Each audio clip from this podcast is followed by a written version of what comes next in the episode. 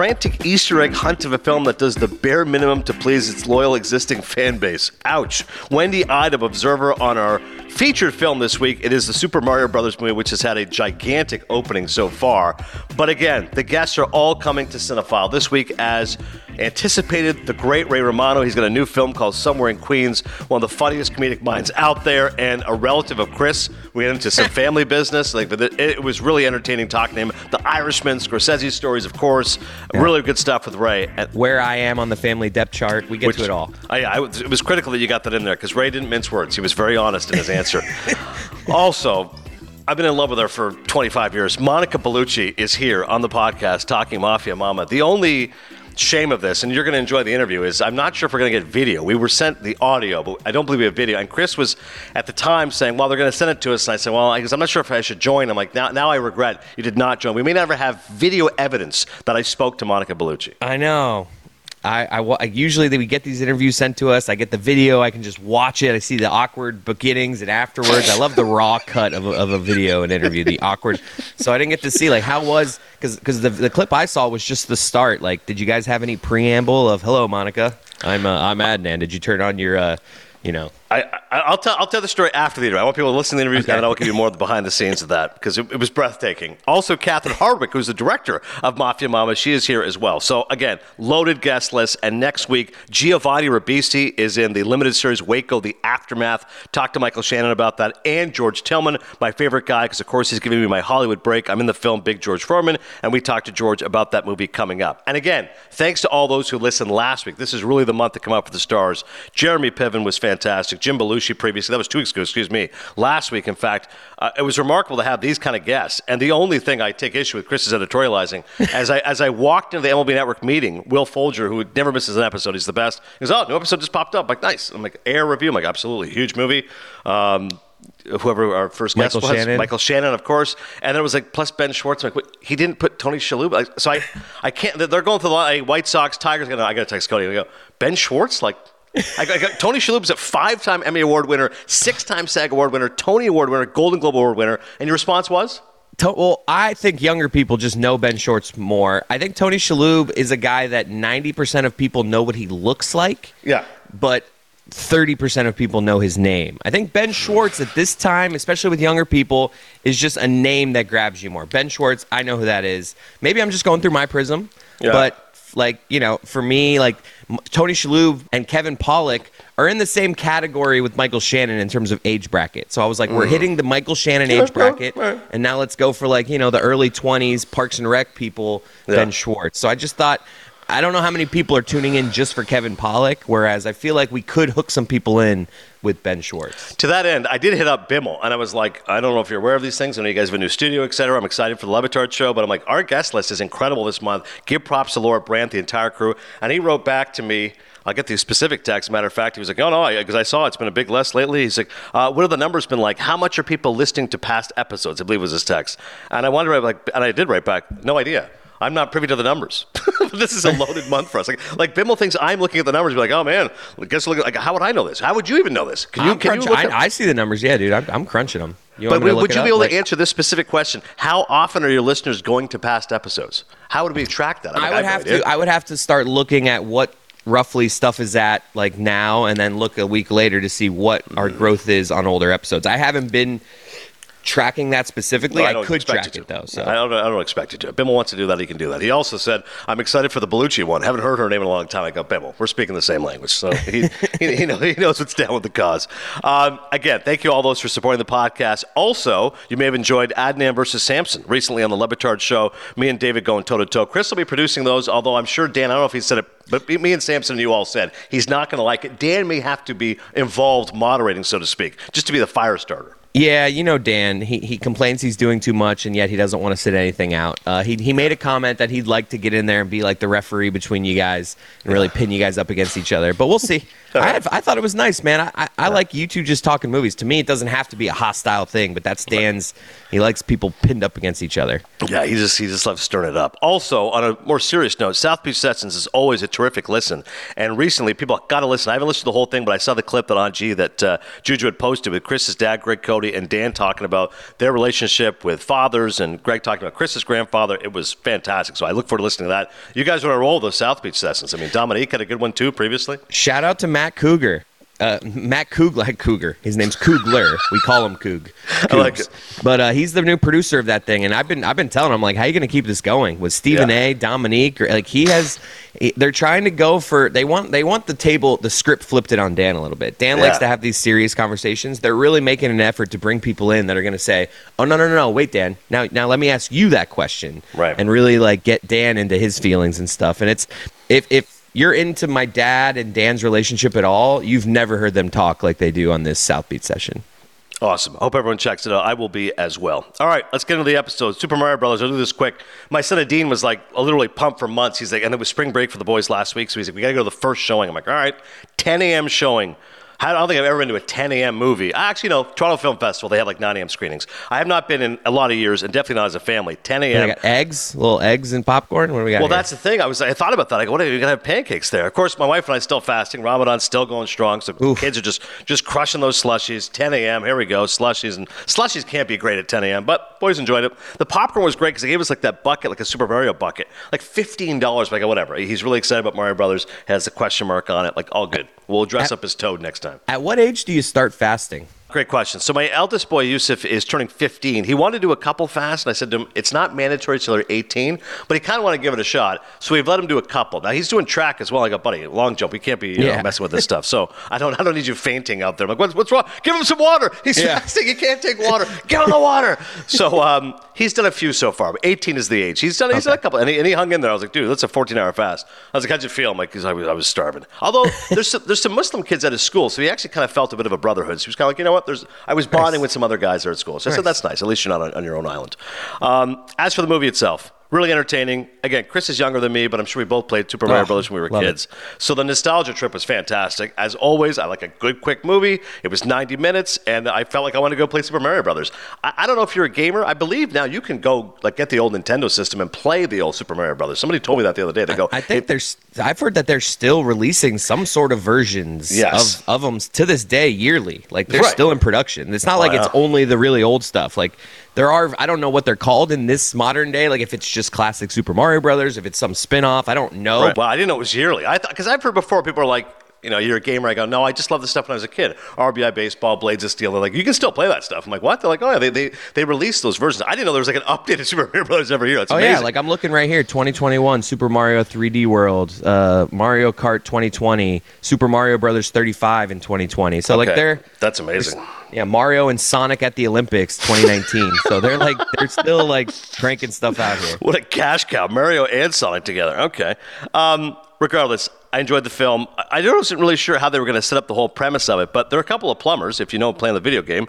And so they're, you know, out there in Brooklyn doing their thing. Sebastian Maniscalco is in everything these days. Uh, he's in Ray Romano's new film, in fact, somewhere in Queens. He has a small cameo as well, playing one of the rival plumbers. Anyways, something happens. They end up in Super Mario World, and all of a sudden there they are. They've got to figure out. I mean, one of the best sequences is when Chris Pratt as Mario is, is being taught by the princess you got to eat mushrooms, and like he's like, "Oh, I hate mushrooms. You got to eat them." Eats. Okay, gets all strong, gets big. He starts jumping up and down. There's this whole montage. Oh, then he loses the power. And of course, if you play the video game, you're aware the mushroom Right. only has so much power. Of course, the blue mushroom shrinks you, which he realizes Yes. at one pivotal moment he's having a big fight. So it was just a great nostalgia trip to bring all that stuff back to life. And of course, the biggest reason I wanted to watch it, and my kids knew, I'm just a huge Bowser guy.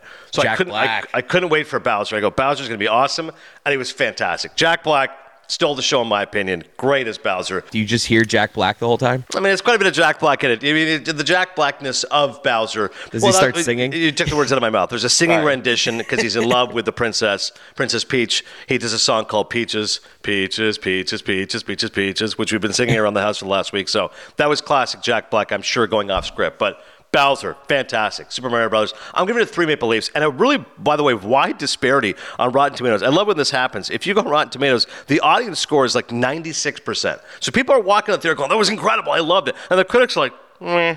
Like 53%. They're kind of like, come on. Get out of here. Yeah. I- like it's okay to have just a nostalgia movie every once in a while. 57%, which is subpar from the critics, 96% audience score. And I haven't checked their latest grosses, but it was like, you know, hundreds of millions opening. It, it opened better than expected. What about Chris Pratt's Italian accent? That was making news before. Do Yeah. they make fun of it at all? Is, I mean, it wasn't great. It was as my friend Michael Lombardi used to say, it's the pizza parlor Italian accent. Hey, what do you want to hear? Like, it was, it was a lot like that. I- If I was Italian, I probably wouldn't be crazy about it. Mike, but I heard Mike Ryan mention that there's some commercial in the movie that kind of mocks the accent or yeah, something. that's true. Yeah, Mike's right about that. I'm surprised Mike's said it. Did he take like his nephew or niece or something? Mike's, like- Mike's done this thing lately. He he claims it's a it's an economical like it's actually not that exp- it sounds like a look at me Louie thing. He rents out theaters for him and his friends. That's definitely a look at me, Louis. But he says it's like 200 bucks, you get 20 friends to come. It's actually like you save money. He says it's not expensive at all. But anytime he says it, we all anytime he says it, we all look at him like, "Okay, we got you, Mike. You rented out theater."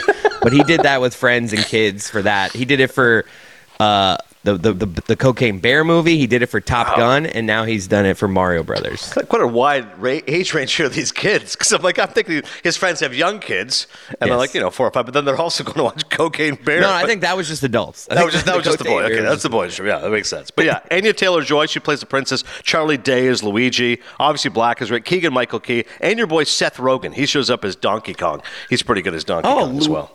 Charlie Day is Luigi. I Yes. feel like uh, Chris Pratt made all the news for being Mario with that voice, but Charlie Day also not Italian. Correct. Very un-Italian. He's doing Luigi. I guess that's how it is.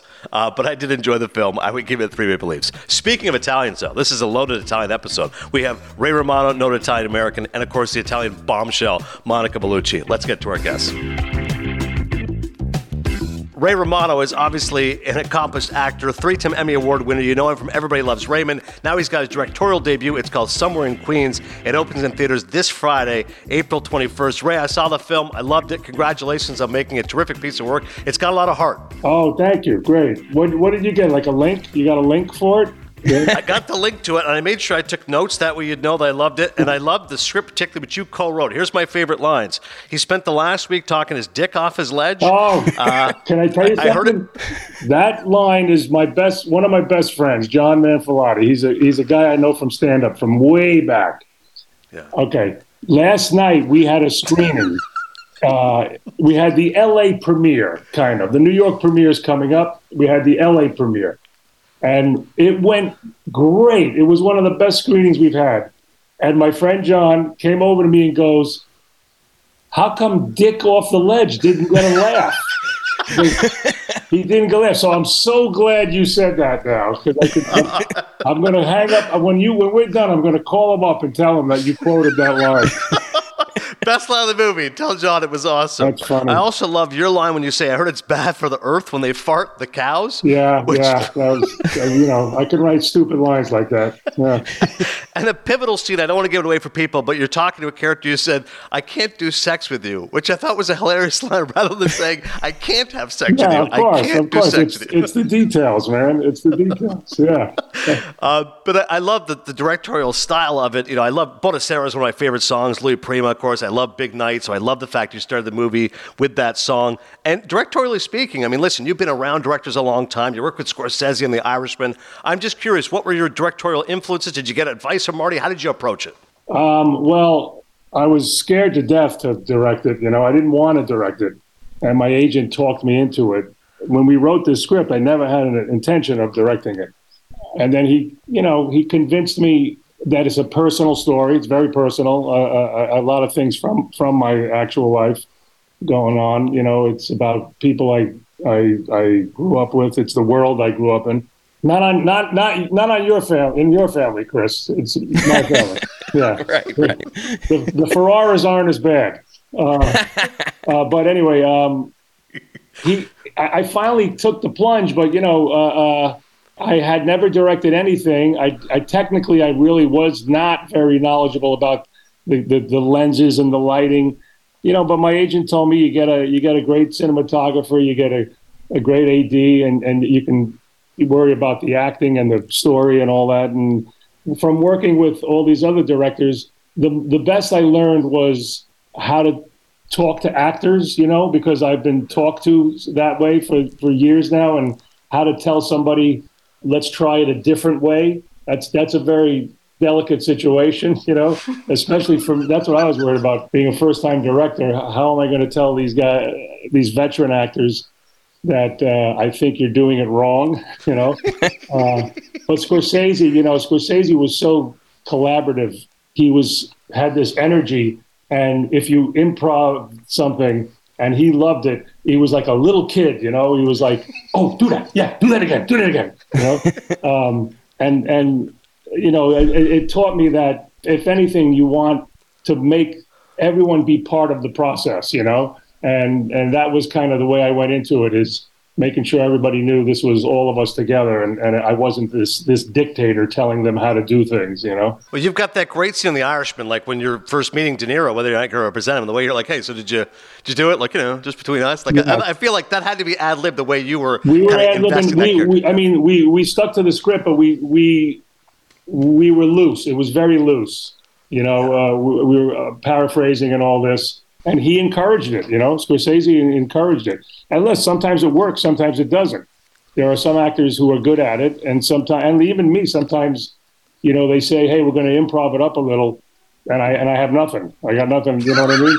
So it's it's it's always important for it to be on the page, also. You know, to be on the, the, for the script to be there and then you can go off on it a little bit. So, but if worse comes to worse, you still got the, a very good script, you know. Well, I know you're humble enough to say it isn't your directing, but you get great performances across the board in this movie. I've loved Jennifer Esposito since Spin City. Laurie Metcalf, who can really handle the dramatic scenes well, I thought she was terrific in your movie. And of course, Sebastian Maniscalco, who is so funny, but again, his character is a little serious too. He's busting your chops, playing your brother. Those three among the cast, I thought were terrific. And um, Sadie Stanley, Danny Brooks, I thought she was fantastic. Yeah, yeah. She, I had never seen her before when she read, she was immediately on the short list, you know. And it wasn't long till we knew, you know, we wanted to get the kid first and see who matches well with him. And the kid, finding the kid was not easy because he had to be able to play basketball also. And let me tell you something, that narrows the field so much. I, we, we, right. what happened was we would read, this was during COVID, so everybody went on tape, and I would look at all the tapes and we would narrow it down. And we narrowed it down over we saw about over 100 kids, and we narrowed it down to 10. And then we had to see if they played ball because that had to be believable. And so, and they all said they could. The, their agents, their agents all said, you know, oh yeah. So we said, can they put themselves on tape playing ball? So they would send a five minute. I go, just send a five minute video of them, you know, shooting around anywhere, and they would send it. And without fail, 90% of them in 30 seconds you knew this kid never never driven a basketball in his life. Yeah. But so the list became very short and then and jacob was uh, uh, you know obviously he played ball but he was such a newcomer. He was driving postmates when we told him he got the role for real. And wow. and i got to be honest it's been two years now in in production. He's still kind of he, he's waiting for this movie to come out you know, he's. I don't think he's canceled his Postmate app. You know, I think he's still.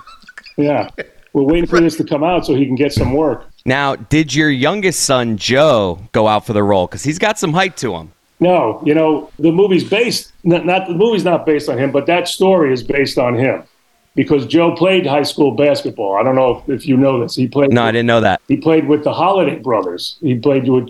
Oh, um, Drew Drew. Yeah, he wow. played four years with Aaron Holiday um, and Drew Holiday was, had just left when Joe made it onto varsity.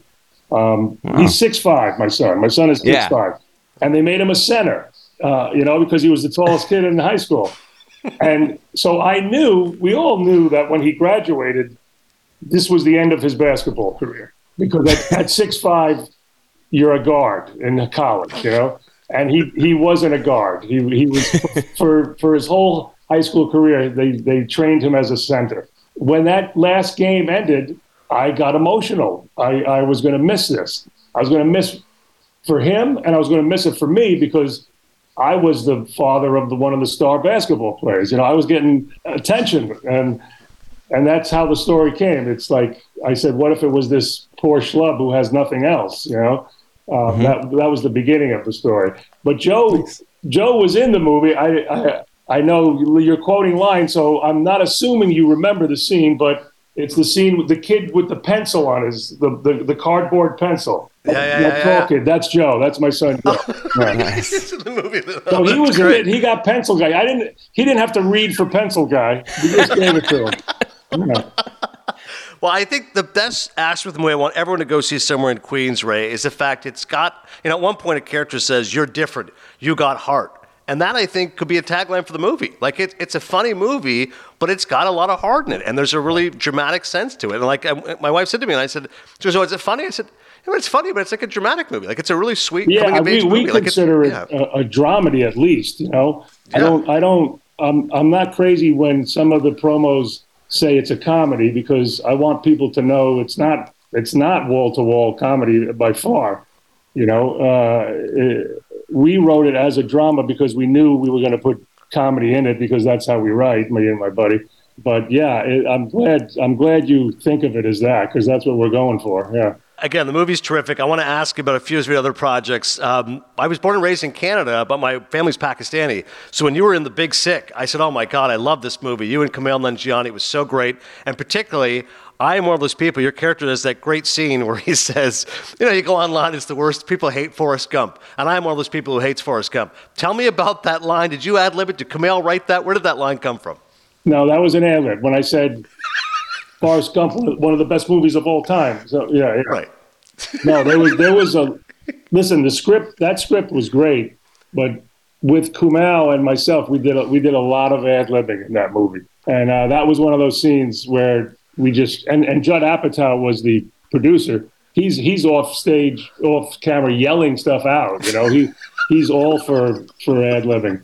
Uh, we did that scene. We also did the scene where I make up uh, parlor games. I don't know if you remember that, where I say, "See if you can think of a na- name that nobody can rhyme with." You know, uh, you know, that was all made up. By the, you know, we made up a lot of shit. Only about five percent of it got in because a lot of it was nonsense. You know, but yeah.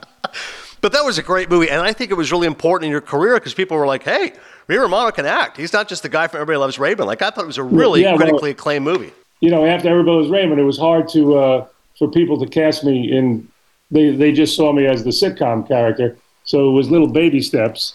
That's why I created the show after Everybody Was Raymond. I created a show called Men of a Certain Age. Men of a certain age. Yeah. Yeah, because I had to I had to write it myself because no one was casting me.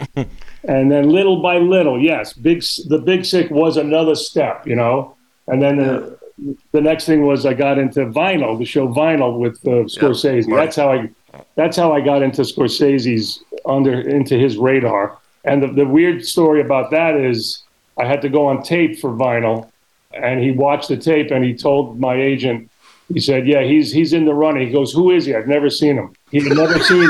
He wasn't he wasn't kidding." And and and you know, I, I get it. Uh, Martin Scorsese's not watching sitcoms, but it was a blessing because he didn't have to, um, you know, erase the character from his head. He just saw this saw the tape I sent in, and he hired me. Yeah. To go back to Men of a Certain Age, I love that show, and I wish it had lasted longer. I know it was a couple seasons on TNT, but I love the cast. You were great, Scott Bakula, particularly. I always thought Andre Braugher, everything he's in, he elevates the material. If you can tell me a story or two about Andre, because I think he's incredible. Well, yeah, you're right. You know, he came and read for it, and we. Uh, I'm going to be kind to Andre. I'm trying to be kind. We wrote the role for someone a little bit more overweight than Andre was, but he wasn't a skinny guy at the time when he came in. Right. He was he was overweight enough, but not quite what we wrote. uh, but it was myself and Mike Royce was, was the other co-creator of the show. But after he came in, he came in and he and he read with us, and we just said we don't care what we've written. We, we got to take the best actor, you know. And he, you're right. He's he's like a trained Shakespearean actor. And so when we would tell him we're going to improv, we, we have it, we're going to open it up now, he would panic. He would like he, oh, he and he would make he would his joke was every time we told him he goes, I, I revere the writer, I revere the writer, you know. And we said, okay, just relax, don't worry, you'll be fine. And he would always do great when we would improv. He was scared stiff, but he would always he would always pull it off, you know. Um, yeah, he's he's he was just awesome. You know that show uh, won the Peabody Award, and then we got canceled a month later. Yeah, I think the Peabody Award is one of those things where if you win it, you better be careful because it means they like you. They think you're quality stuff, but nobody's really watching. yeah. Well, th- to your point, the show Ramy, which I love, also I believe won the Peabody Award, and Ramy Youssef made the same joke. He was like, "We're critically acclaimed, but this is a problem. Not enough people are watching." But it." he's not. Can he's still on, right? He's still on. Yeah, they got a third season. They just Yeah. put it there. But you're right. The, the clock is ticking once you win that Peabody. Yeah. I know Chris has got a story about hitting you with a golf ball. I'll get to that in a second. No, no, he hit I me hit with a golf. Like I don't I have. A, him. yeah, Oh, what are okay, you let's tell about? that story now. Then I got No, no, but- there's no story. We were at the the the Century. What is it? The American yeah. Century Celebrity Classic in Tahoe, and yeah, I was doing a bit where. I, I hadn't met Ray barely, and you know I'm married to his cousin's daughter, and so I'm like waiting the whole time for him to come by, and he just happens to hit a really bad shot, and it hits me in my thigh, and we have this like awkward moment. We're in the middle of the round. I don't want to tell him in this like whisper into his ear, "Hey, by the way, I'm Christy's husband." So I just kind of let him go, and I we told him later, but it was it he was was hilarious. standing. He was only standing thirty yards away from me, off to the side. It was a par three. I, I had an eight iron, and I shanked it. And they had told me that you were going to. They said Right. they said Al's son-in-law is going to be there, my Yeah. cousin's son-in-law. And I, what are the odds? By the way, there's, there's thousands of people that are lining the sides. You know, um, It's insane. and I hit him. But here's the, the the happy ending to the story. I end up parring that hole. I parred that hole. yes, I- up and down. I took a drop from your thigh. I took a drop from your thigh, and and I got up and down. Yeah, from about I guess I was Yes. about hundred yards out at that point. Yeah. Now on the way out here, I know, like you mentioned, I'm my father-in-law is your cousin, so I, I realize this puts me very low on the family depth chart. But I just want to assure myself that I'm higher on the depth chart than Corey's husband Tommy. My wife is Christy, her twin Yeah, is Corey. yeah. Her his. I just want to make sure on the family depth chart that I'm higher than Tommy, Well, I know husband. you. I, I, he he came to to the beach Yes. house, right? Yes, yes. Yeah, but I've said more words to you. Yep. That, I'm telling you, getting hit by that golf ball, Adnan's the best thing that ever happened to me. Yeah. That's it. I don't. I couldn't pick him out of the lineup right now. Yes. right now. I'm gonna send. I'm gonna, I'm gonna send him that clip No, right don't- now. Thank you for that. he's a nice guy, though. He, I, he's a nice He guy. No, he's okay. We're, we're, we're got, we I got think Chris he's rising bigger. up. I think he's bigger than you, right? He is. He is. He's. He's. You know. Uh, oh, I might have him in lbs, but he's. He's a little more. Uh, you know. So I don't want either one of you mad at him. I'm not saying I, I think both of you could beat the crap out of me, but I think I think I could run away from him faster. Um, my kids will kill me, Ray, if I don't ask you about Ice Age because they watch it all the time. They watch all the sequels. It's amazing. I mean, uh, Ice Age, it's such a funny movie. Uh, Normally, sequels, they get diluted, but I'll be honest. Each Ice Age, to me, is still funny. It's still entertaining. I hope that they've been as rewarding for you as it's been for my, my kids. Well, you know, when I started, when I did Ice Age One, my kid, how I don't know, how old are your kids? I, I don't know. My guys are 14, 11, 6, and 4, and they all watch them. Wow, wow. Yeah. mine were ten and under when I started doing that, and in Ice Age two, three, or four, they each had a little line in it, also. You know, so yeah, it was awesome for a kid to just see an animated movie is is a special thing, but for a kid's father to be in it, and then for them to be in it, you know, it, it's crazy. Um, we did five of them, man, and you know, it was sad when it ended, but at, at some point you gotta you got you, you got to say okay we, we don't want to milk this into the ground you know? Uh, but it was a great thing to be a part of. It really was It's been an incredible career of Ray Romano, and this latest step I think will be really well received. He is the director of the new film called Somewhere in Queens in theaters this Friday. Co-wrote it. He stars in it. Ray, seriously, it's a tremendous movie, and I can't thank you enough for the time. i appreciate it man and i, I really appreciate that you saw it and that you quoted that line my friend is gonna it's gonna make his day it's gonna make his day and uh, chris say it's- hi to your wife and your father-in-law I will. Thank you so much. Good seeing you. i'll see you Oh, again thanks, guys Ray. thank you man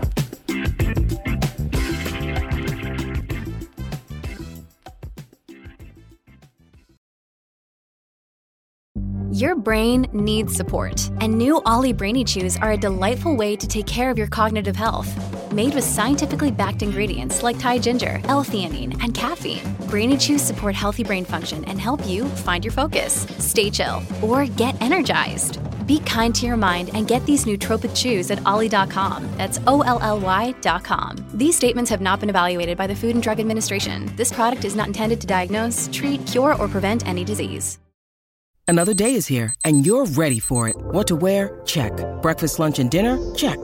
Planning for what's next and how to save for it? That's where Bank of America can help.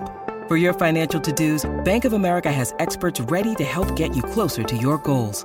Get started at one of our local financial centers or 24-7 in our mobile banking app. Find a location near you at bankofamerica.com slash talk to us. What would you like the power to do? Mobile banking requires downloading the app and is only available for select devices. Message and data rates may apply. Bank of America and a member FDIC.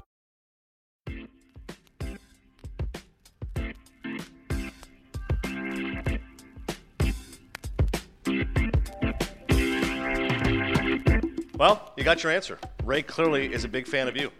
I mean, I yeah, I'm ahead of Tommy. That's all that matters.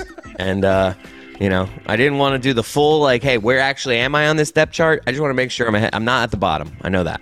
But the bottom line is this: if Ray Romano saw you on the street, he would know who you are. Oh, for sure. Like now, that's yeah. the biggest thing. When people are like, "Oh, does he actually?" No, he, he's hung out with Ray Romano. Like it's it's Uh, family. in the right context. Like I feel like if it's just three months from now in New York, but I'm by myself walking Yeah. by, I think he might just walk right by me. But if I'm like, hey, Ray good to Christie see and you," family, yeah. obviously. Then he's like, yeah, I would very quickly be like, hey, get in here. I'm Christy's husband. I would just say that out loud, I was- just to yeah, like. I was say, make it clear to him. But then he, yeah, it just help him out a little bit. He's not, he's not gonna know everybody knows. How was the interview we did compared to the interview you did with Dan? It was good. Um, Dan, you know, went a little more serious and stuff. Got into like the stresses of this role of of directing and uh, his anxiety. So he gave us some good stuff on how he deals with anxiety a little bit. But I thought the Marty stuff and the Irishman. So like there was very little. The only sentence that I think he said in both interviews was like the whole thing about I didn't want to direct. My agent, like literally, I think outside of that little exchange about how his agent wanted him to direct, I don't think there was any repeats in it, which is pretty cool. That's great. And the reason I'm asking is Chris and I recorded with Ray at 11:30 a.m. and then we were Yeah. then 11:52, and then he and Chris laughed and goes, "I'm going to talk to you now in like five minutes." He's like, Yeah. oh, "Okay, cool." So the fact it was back to back, literally, and he wasn't able to repeat anything, that's impressive. Good but I think it helped his energy. I think just him joining another Zoom and seeing me again, he had already like the ice was broken with us. Like it made the start of that interview like you know look at us helping out the Le Batard show without even like I think we were like a nice opening act for him, so he felt like real comfortable. No, that's good. That's great. He's definitely a good dude. And again, I was being genuine about the film. I think it's excellent. I hope everyone checks it out. All right. I'll tell you the story after when Monica Bellucci showed up. But first, listen to the seductress herself, Mafia Mamma. Here it is. Well, it's such a pleasure to welcome in Monica Bellucci. I'm a huge fan of her work. She's been a terrific actress for decades. She's in a new film called Mafia Mamma, which is really funny and really smart, really charming. Monica, it's great to see you. I- I'm amazed a movie like this. There's been so many films about the mafia, and your film still feels different and funny. What was your reaction when you read the script? Oh, I was so happy when I read the script because I laughed out loud. And, uh, and comedy is a genre I've done very little in my career. So it was a completely new experience for me. And I'm very grateful that after my appearance in Call My Agent, I had the chance to play in a comedy again. Oh, I agree. Really funny in the movie, and I agree. I haven't really seen that side of you before. Um, your character comes across as like you know got such great presence, and you know she's serious. But as you said, the tone is funny because Toni is so funny and so silly. What was it like working with her? Oh, I'm a huge fan of Toni Collette. And of course, you know, I, I loved her as an actress, but I didn't know her in real life. And she has an incredible energy and was so fun and enriching to work with her because we created a beautiful chemistry uh, between us. And this really was helpful to create all the connection and affection that build these two characters in their adventure. And uh, um, was great to work with uh, Catherine Hardwicke because you know she's very elegant, refined in her creative sensibility. She has a great taste, and this film is very you know difficult because it's difficult to make a film like that because there are many actors, many scenes, and she was never scared to try something too sublime and already great script or realizing when you've gone too far and with her uh, femininity. She brings elegance in the middle of violence. That's a great way of putting it. Wow, elegance in the middle of violence. I interviewed Catherine Hardwicke as well, and she was praising you. She said, "You know, the thing about Monica is she's such a good actress," and she said that voice, that voice just captures you. The way you speak on camera, it was so really well done. So she was she was praising you as well. But I have to say that I love her. And last night we we went to the premiere, and it was great because it was the first time I was, was watching the film with an audience, mm. and it's incredible the people reacted and. Um, and actually, I realized that it's not, we always say, oh, it's a comedy in the world of mafia with a feminine twist, but actually, it's a pulp comedy. It's incredible to see how Catherine she can move from one style to another you know? Yeah. it, doesn't have to be easy to be you know a, um, a, a director a female director in this world. We know that yeah, absolutely. She's one of the great female directors and has been doing so, as you said, ever since 13, which is an excellent movie. One of the funniest lines of the movie, Monica, is when you're talking to Toni's character and she's really infatuated with Lorenzo. And then you said to him, I said to her, sorry, have you ever farted in front of him? That was one of the funniest lines of the movie. yeah, it's like, say, oh, so you, you don't know. He said, she said, no. And I said, oh, you don't know him. but actually, you know, the thing, they cut out this one because my reaction was, it means you don't know him. but uh, I mean, you know, we we went really far actually, and this is was we have to say even uh, Catherine because she gave us the freedom to build this, you know, synergy between us. And actually, when we did the, the scene in the bed, um, this was completely unpredictable. I didn't know what we were doing. I went close to her, and little by little things came out, and the scene became so crazy and sexy, you know. And then that's why it was very funny. And I, I know that you know, Catherine was laughing behind the camera, watching what we were doing. I was jumping on Toni, and Toni was there. It was crazy. But you know, it doesn't happen all the time that uh, you know you have such a beautiful relation with someone that you work with you know? And really there is a, an empathy between toni and i that is natural. And so i was very happy to share this moment of acting with her. And also another beautiful role is the role of jenny christine's lawyer played by Sophia Nomvete. She's incredible. She's so funny. And those three characters are surrounded by a lot of testosterone, represented by an amazing cast of actors. And also to see Rome like that, Rome is so oh. beautiful. Because doing the interviews, I realized how many Americans didn't go to Europe mm-hmm. you know and uh, so through the film they can see the beauty of, rome uh, because Rome is filmed in an amazing way by Catherine. Yeah, my wife and I went on our honeymoon to Rome and then to Venice, and, and watching your film, I said we got to go back. I mean, I, I know I think you live in Paris now, but you were you're thoroughly Italian, so it must have been so nice to be shooting in Italy, which is such a gorgeous place to shoot. Yes, really, Rome was was a, a, magic place for, for this movie. Even now, you know, I live between Rome and Paris, but when I go back to Rome, I'm always very happy. The light of Rome is unique.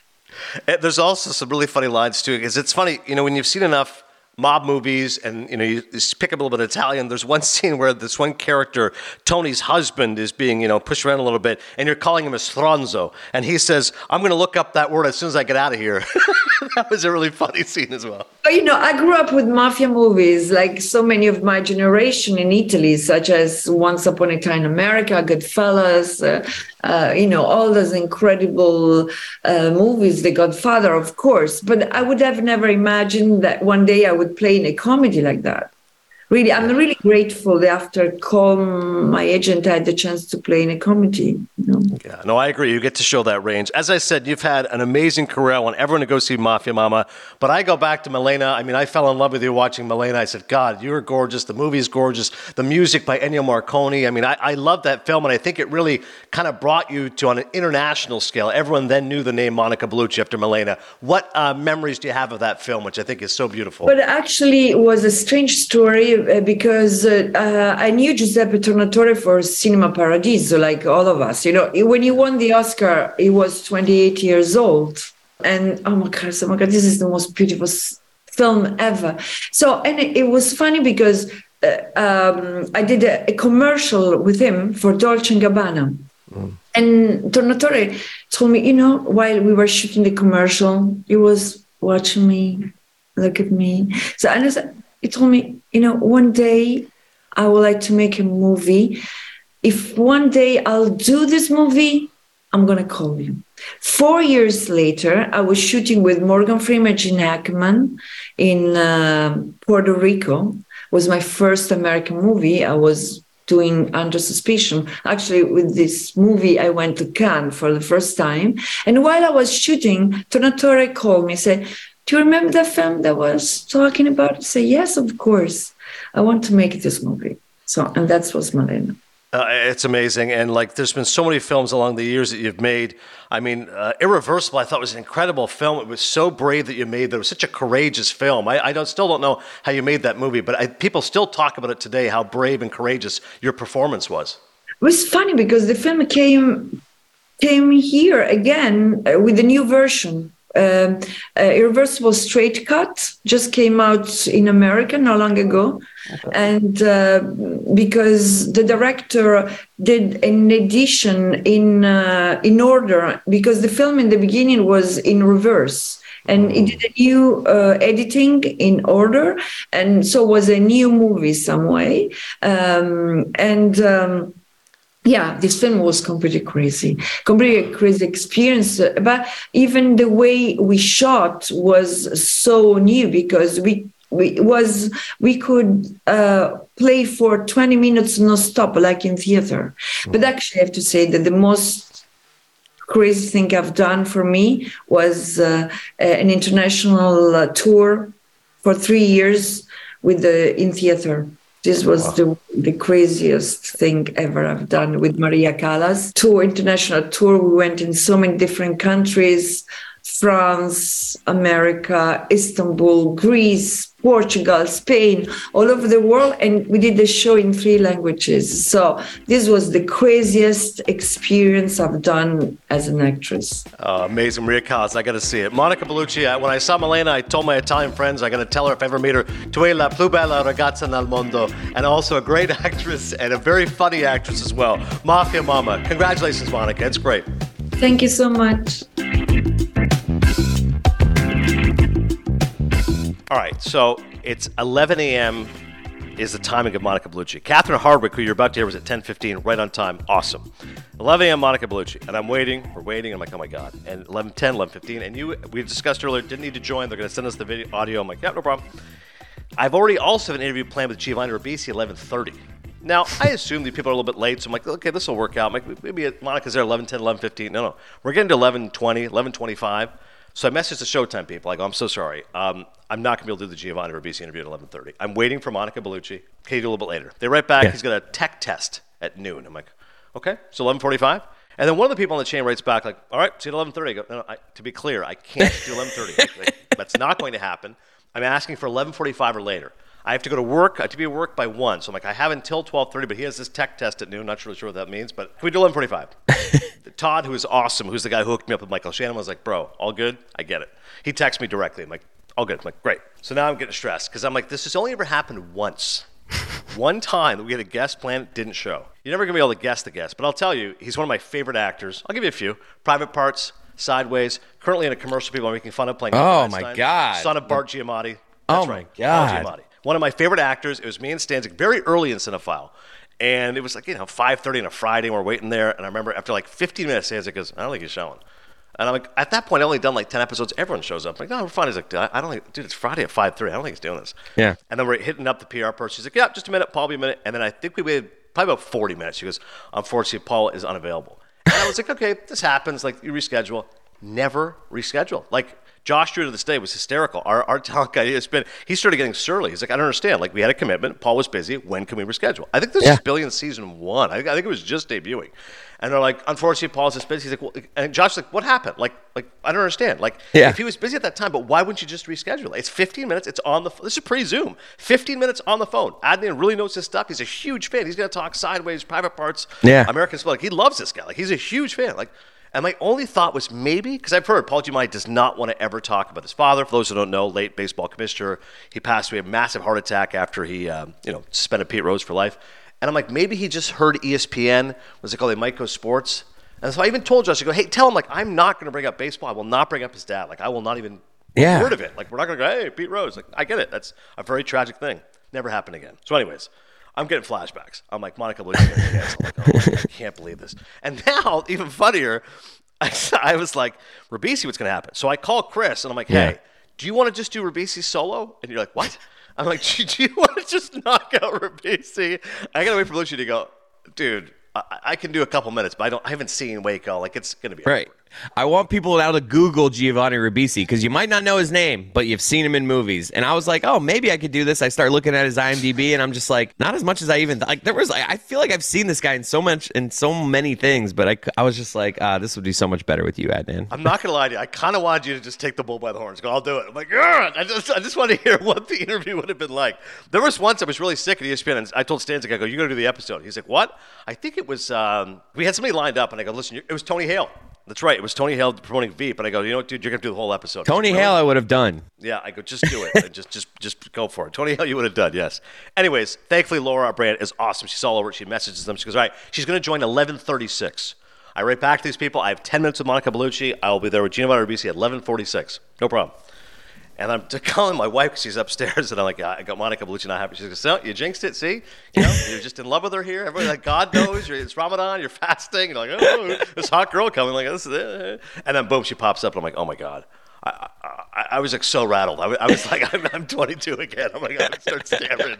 And I'm like, deep breaths, deep breaths. And I'm like, okay. I'm like, hey, how you doing? Good to see you. I'm like, all right, let's just do this. So to your point about the preamble, I, honestly, I was, I don't think she noticed it. Maybe she did, but I was just like, wow. You would have definitely noticed that I was knocked off my game. I don't think she would. Yeah. She's just popping on a Zoom. How are you? I'm like, hey, how you doing? Press record. Nice to see you. Loved your film. Here we go. In three, two. Yeah, you made it a little weird, but it was it was adorable. It was like endearing. Yeah. Did you listen to it? Yeah. Well, the ending was, I mean, the ending was unbelievable. I was like, I got to get this in here. I'm like, for those who don't have to speak Italian, tu è la più bella ragazza nel mondo means you're the most beautiful girl in the world. And she, that was the only moment she gave like a blush. Yeah. Didn't, didn't, didn't quite put the hand to the heart, but she gave like a, oh. I mean, we couldn't see it though, so only you saw her See, that, that's why we've got to get this video. Come hell or high water, I've got to get this video just so you can see her reaction. Did Adnan flirt with Monica Bellucci, and did she respond in a positive manner? The answer is yes. She at least gave like, oh, like she was definitely. How, how many people were speaking Italian to her, saying that to her? But bombshell, buddy, it was awesome. Now we got to do one for you. We got to get like a Chris Cote. Like when you were 21, who were you in love Oh, with? Jessica Alba? Biel. Jessica Biel. Let's gonna get. We're gonna get Laura Brand on this. We gotta get Jessica Biel on the podcast. And Oh, I wouldn't know what to do. I wouldn't know what to do. Wouldn't know what to do with myself. I would just By be like way, Chuck and Larry. awkward moments with us. With um, one movie I didn't get a chance to get to because it was a hard ten minutes. Shoot 'em up. Clive Owen. Speaking of Paul Giamatti, great action movie with Monica Bellucci. She was also in the Matrix sequels. She was Inspector. She was the at the time the oldest woman ever to appear like in a Bond film, like as the femme fatale, or uh, I guess she was in the uh, you know the sex symbol, whatever it is, love interest. And she she had joked at the time. She goes, "I'm not a Bond girl. I'm a Bond woman." But at 50, I mean Robert Carnell was uh, unbelievable. Anyways, Monica Bellucci, great actress, stunning as ever, and now the director of Mafia Mamma, Catherine Hardwicke. An acclaimed female director who needs no introduction, but we'll give her one anyways. Catherine Hardwicke is the director of the new film Mafia Mamma. I keep wanting to call it Mamma Mia, but it is indeed Mafia Mamma. She's made terrific films in the past, like 13, Lords of Dogtown, um, so many films across the years, of course, Twilight as well, and now she's made this wonderful movie. Catherine, it's great to see you. You know, I love mob movies. I've seen all the Mafia movies. It's such rich, fresh, fertile territory, and yet you, by paying homage to some of those films like Godfather 2, are still able to make something that felt new. How are you able to do that? Well, um, the script was a pretty funny, very funny script. You know, when- when I got it, I'm just like, Toni sent it to me. And so, of course, I pictured her in the lead role, and I'm just turning the page like, oh my God, that's going to be so fun to film. I was just getting excited about filming it, you know. And, and then when you get there with all the other artists and the, and the, um, you know, other actors, they start adding funny stuff, and Monica adds something. It just got more and more fun. You mentioned Toni, and she was really funny. I mean, I know what a great dramatic actress she is, but in this film, she's she's giddy, she's goofy, she's silly. I thought she was just fantastic. Yeah, I mean, we're so used to see Toni lately in these very serious roles, you know, a mayor or this, or, you know, getting killed or murdered. And in this case, she got to transform into a really fun person that found herself, found her voice. Yeah. We've seen a lot of comedies, you know, male movies always being vulgar and they can embrace that stuff. We don't really see females as well, which is why I thought one scene was was so delightful where Toni Collette's working out, and her friend asks her, you know, how does she pleasure herself? And she says she's been masturbating to Stanley Tucci, searching for Italy. And, uh, you know, the friend says, you know, your mantra should be eat, pray, fuck. And you should work on getting your pussy pounded. I mean, I, I thought it was a hysterical scene. I love that scene too. Eat, pray, fuck. And then that actress, Sophia Nomvete, is hilarious, isn't she? She's on a Lord of the Rings, you know, she's the dwarf queen, and here you see her completely different. I didn't know her previously as well, but yeah, she was really funny.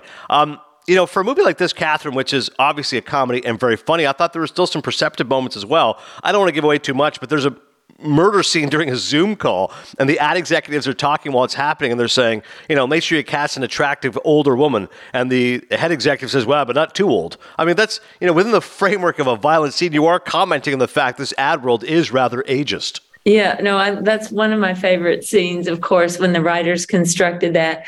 I thought, what a great challenge because you're going to get to see Toni's frustration building kind of her rage building because she's literally muted. You know, they mute her, they silence her voice. yeah, yeah, it definitely was interesting there. Um, listen, I adore Monica Bellucci. She's absolutely mesmerizing. Every time she comes on screen, you can't take your eyes off her. When I think of Italian cinema, I think of Monica Bellucci. What was it like working with her? Oh yeah, I mean, I was so, we were so lucky when Monica said yes because she doesn't usually do comedies, but she just had fun with this role, and actually, she like pushed me.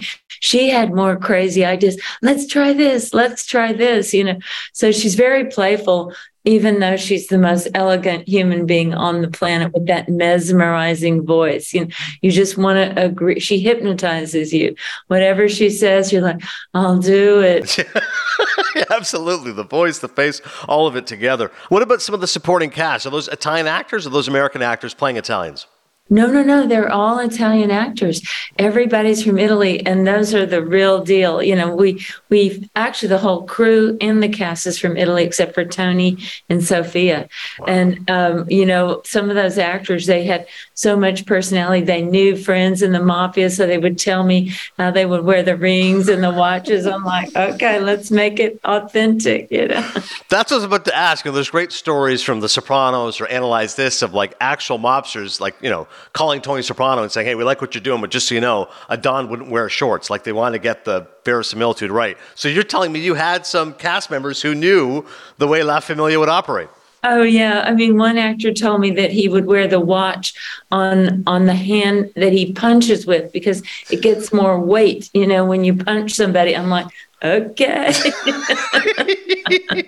yeah, whatever you say. I, like I said, you've had an incredible career, so I just want to touch on a couple of little ones if we can. 13 is an amazing movie. I think it's really grown in power over time. What memories do you have of that film? Oh, I mean, of course, 13. Since Nikki and I wrote it together, she was only 13 years old when we wrote it. Now she has a five year old kid. It's like, wow. But at that time, she was going through so much turmoil and like stress and trying to fit in and be perfect and everything. And, you know, the fact that we were able to kind of express a lot things that a lot of kids were going through at the time, it, you know, it made people feel they weren't alone so much. And now, even on TikTok right now, there's 1.5 billion engagements with 13 on TikTok. So people are still posting a scene and they say, that happened to me last week because it was kind of real in a way. Oh, 100%. That movie was definitely ahead of its time. Yeah. And just a, a thought on Twilight. I mean, God, just a massive enterprise. What was that like working with that cast?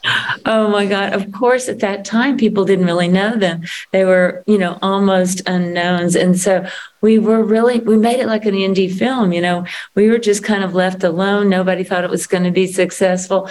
So we didn't have all that pressure. And I got to hire these kind of like great indie kids like Rob and Kristen, who now have, you know, taken that opportunity and that leverage and and greenlit lots of indie films that are amazing, you know, yeah. weird, quirky films.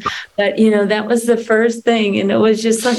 Uh, is this okay? You know, it was great. Have you ever worked with an actor with better hair than Robert Pattinson? I just I'm mesmerized by his hair. Oh, his hair is so cool. But, you know, at first I thought he was going to have long hair. And at first we had extensions in his hair. and he was like, no, because I did Lords of Dogtown. I like the long hair. And he was like, no, Catherine, we're not doing the long hair. Can you imagine if he had long hair?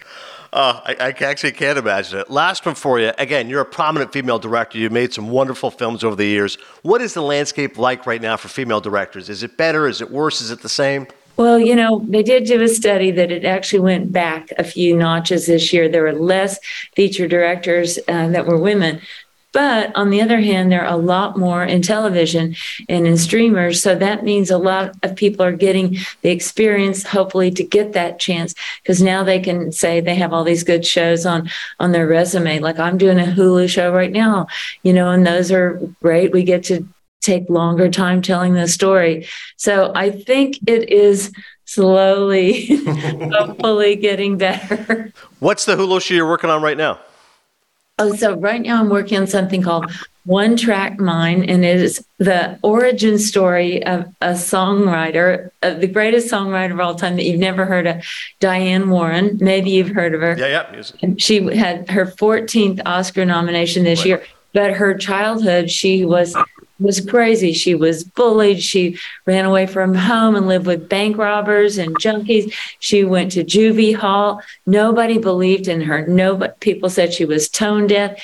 No one believed in her, but she believed in herself and she kept working. Now 14, you know, Academy Award nominations later. I, I can't wait because uh, Sofia Carson's a friend of mine. She sang her song at the Academy Awards. So I was like, I can't wait. Yeah. I love oh the, uh, I love Sophia. She did such a beautiful job with that. Oh yeah, no, she's a real talent. She's awesome. As are you, Catherine Hardwicke, Mamma Mia, now in theaters. Toni Collette, Monica Bellucci. It's really funny, entertaining. I encourage everyone to check it out. Catherine, this is a real pleasure. Thank you so much. Mafia Mamma, though you said Mama Mia. I knew I was going to screw it up. Mafia Mamma, Mafia Mamma, Mafia Mamma. Thanks, Catherine. Oh yeah, check out my Mafia Mamma nails. I guess those are my wife. Those are great. Thanks. Thank you so much, Catherine. Take care. All right, thanks so much. Again, I appreciate everybody supporting Cinephile. Of course, my producer, Chris Cote, Laura Brandt, the entire team. You guys are awesome. Please go to Apple Podcasts and uh, subscribe, rate, and review. Again, amazing guests coming up next week as well. Giovanni Ribisi, Waco, The Aftermath. Shout out to Cote. He actually sent me the scene from Saving Private Ryan. I forgot about it. I asked Giovanni about it. He gives a great answer about working with Steven Spielberg in Friends. Uh, he was in The Offer, which was great. So a lot of good stuff from Giovanni. And of course, George Tillman, my main man, the director of Big George Foreman. He's a really good guy. And last thought here, I just want to say congrats to your Panthers. We don't do a lot of ah. hockey here on the pod, but Panthers snuck up late. They're making the playoffs. No Crosby or Ovechkin in the NHL playoffs. First time since 2006. Panther fans been criticizing Maurice, the new coach, all year. We get in the playoffs. Let's see it now, Maurice. Let's see if this playoff style hockey you've been talking about all year you know, I'm ready to apologize. Let's go. Let's keep it rolling. I, I, was stunned. I was listening to your show a week ago, and I'm like, a lot of Panthers talk. Like Dan was egging it on. Mike Ryan was talking a lot of Alex Lyon. I'm like, it wasn't even Roy. I'm like, wow, a lot of Panthers talk right now. Me, Mike, and Roy are all like big time Panthers guys. So like yeah. during playoffs, you're gonna get it. It's annoying, I know, for no, most I people. Like but, like, yeah. Where does Tkachuk rank all time Panthers? Like, it was it was a lot of entertaining Florida Panthers conversation. Yeah. Flyers are out, so I'm cheering for the Cats. Let's go Florida. Yes. Uh, and I'll see you at the movies. Thank you.